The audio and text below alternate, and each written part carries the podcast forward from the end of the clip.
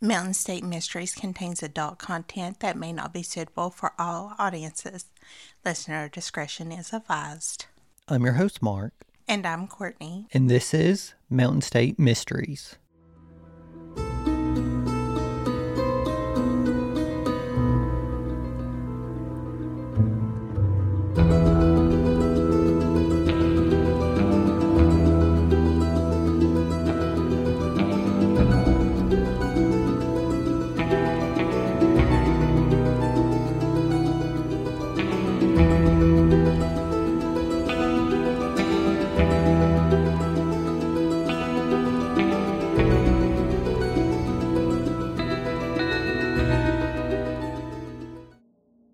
The case we have for you today is about a woman who was turning her life around for the better. This is the story of Chandice Cochran.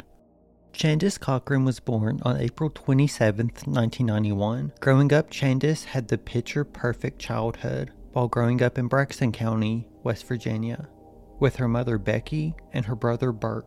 Growing up, Chandice and Bert had an unbreakable bond. Sadly, addiction doesn't care about a bond or a fairy tale childhood. On Father's Day in 2010, Bert sadly passed away due to an overdose at the age of 21.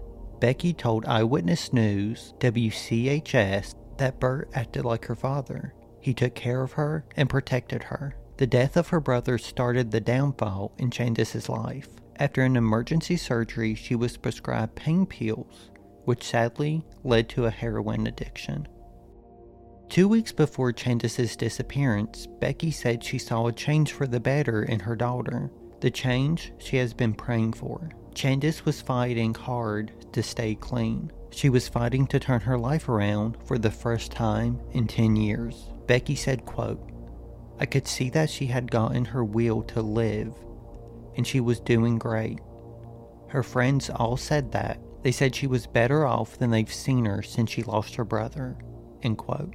On August 20th, 2019, Becky came home and found a letter which she still has on her kitchen counter. It said, quote, Mom, I took off for a little while. I'm in good hands, I promise. Be back shortly. Please do not worry. No need to. Call if you need me. Chan. End quote. After that, Becky started the fight to bring her daughter back home.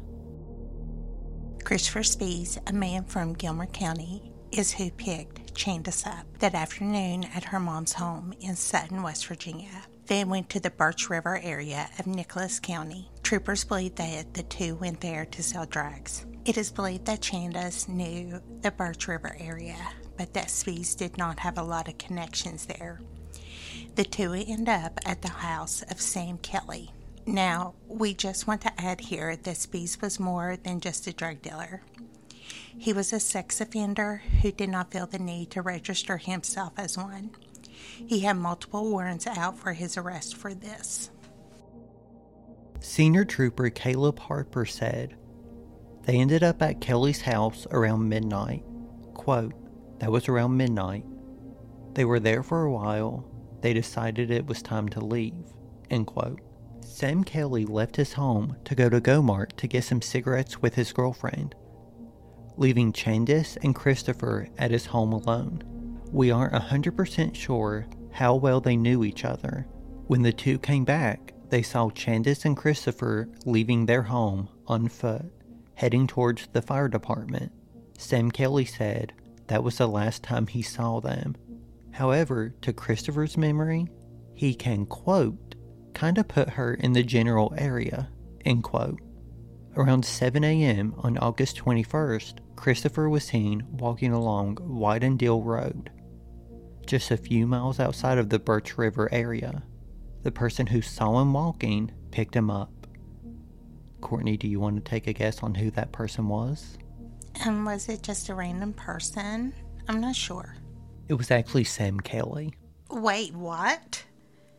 The man who left him at his house? Yeah, that's the one. Sam told officers he just so happened to spot Christopher walking while Sam was on his way to work. He said that Christopher was alone and that Chandice was nowhere in sight. Trooper Caleb Harper said, quote, According to Mr. Spees, and what evidence I've been able to gather from her cell phone records, it appears that her cell phone died sometime around midnight or sometime after and was never powered back on. End quote. Since then, Christopher has been arrested on charges related to the disappearance of Chandice. He is serving time on convictions from Braxton, Lewis, and Nicholas County for grand larceny, attempt to commit grand larceny, and the failure to register as a sex offender. Christopher has been interviewed by the West Virginia State Police several times. For one of those interviews, Becky Cochran was actually there. She said, quote, he went through everything, just the same thing he told the state police. When he got up to leave the room, I hollered at him and I said, Spees, just tell me, is Chandice with us or not?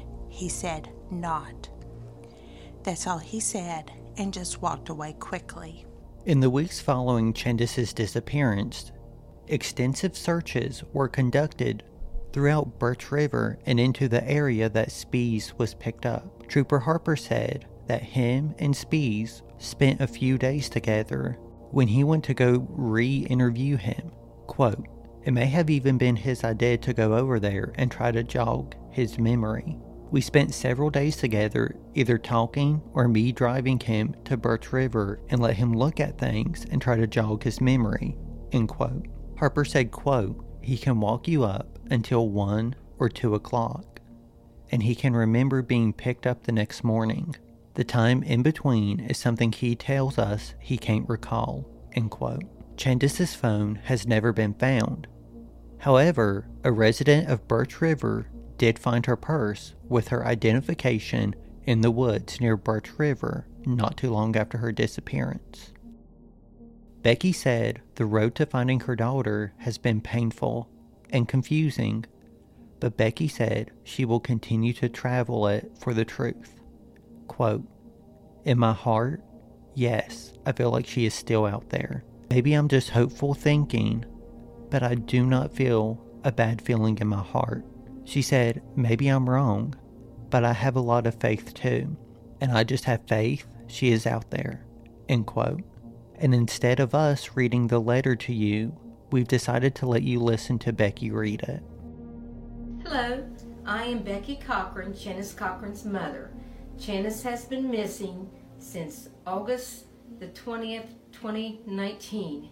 As I read this, I am in Janice's bedroom. Janice's house coat is still hanging on the bedpost where she left it.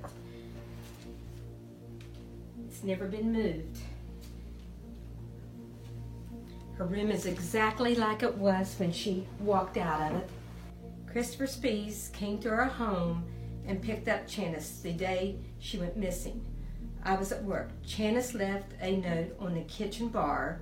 It said, this note's been laying on the bar ever since she came up missing. Says, Mom, I took off for a little while. I'm in good hands, I promise. Be back shortly. Please, don't worry. No need to. Call me if you need to. Love you, Chan. Chandice was last seen with Christopher Spees at Birch River, West Virginia. Spees says he does not remember anything. I got to speak with Spees about six months ago. I asked Spees if Chandice was with us or not. Spees said not as he walked out of the room. In my heart, I believe Chandice is still with us. I have strong faith. That's what keeps me going. Janice is all I have left.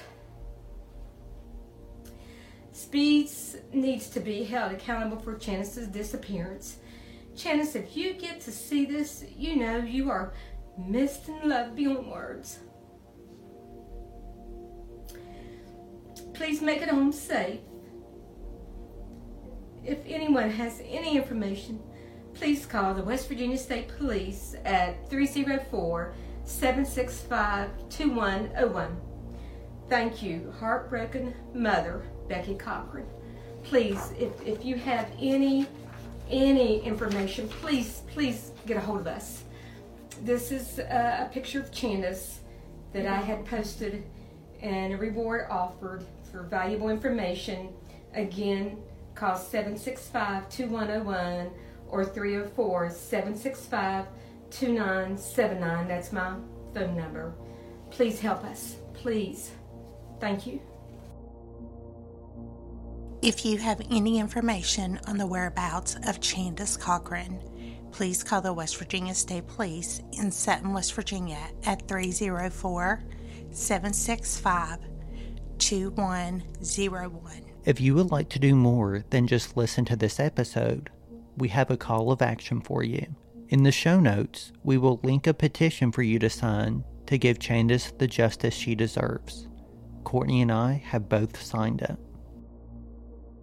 Courtney, do you have any final thoughts on this case? I feel it's another case that has been failed. Um, I mean, I feel that there's evidence out there, and I just feel that it hasn't been investigated the way that it needs to be investigated in. I feel Christopher Spees definitely knows what happened to Chandice and is not really wanting to actually say what happened to her. But I mean, he's already serving jail time. I mean, you know, go ahead and confess to it. Right. And, you know, I just wonder too if Sam Kelly actually knows what happens. I never thought about that, but yeah. And it makes me wonder about his wife too. I mean, it just honestly makes you wonder. I mean, you can go out there, you can see somebody running, but during that time frame, what else is your alibi? What else were you doing at the time that you seen them running? If I seen a woman running from a man, I would definitely be trying to figure out what was going on and going after and see what was actually happening. Who knows if that was even the truth right there, that they were walking or whatever. You know, I mean, it's just it's just sad all around and everything. And it just honestly makes you wonder what happened to this poor girl. I mean, it was 2019, so ring cameras were a thing then, right?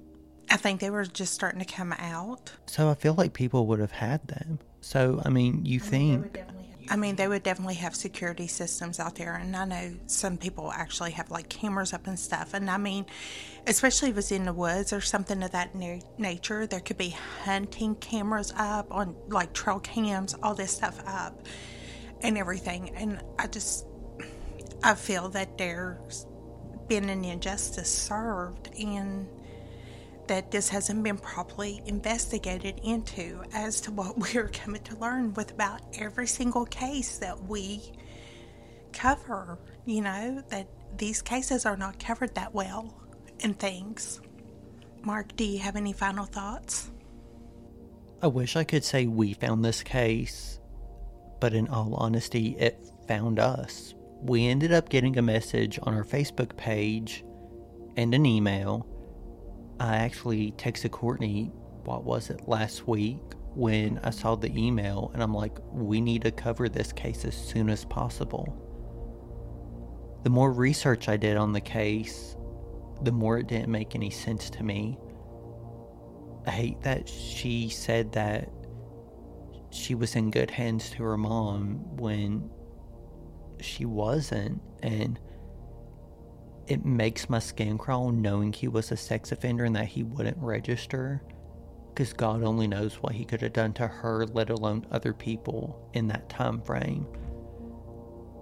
And I honestly question how well him and Sam Kelly knew each other because I know for a fact me and you would not let two people just stay in our house while we left.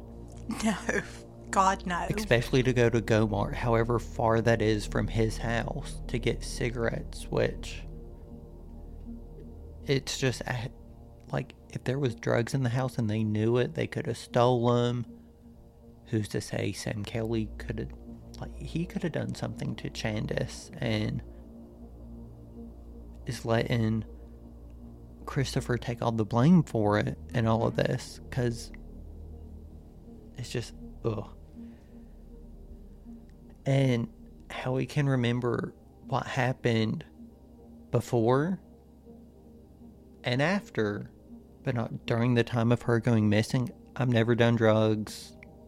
I don't know about you. No. But I don't know how, like, you can just forget a small little period of time that something major happened and it just be so okay with everyone.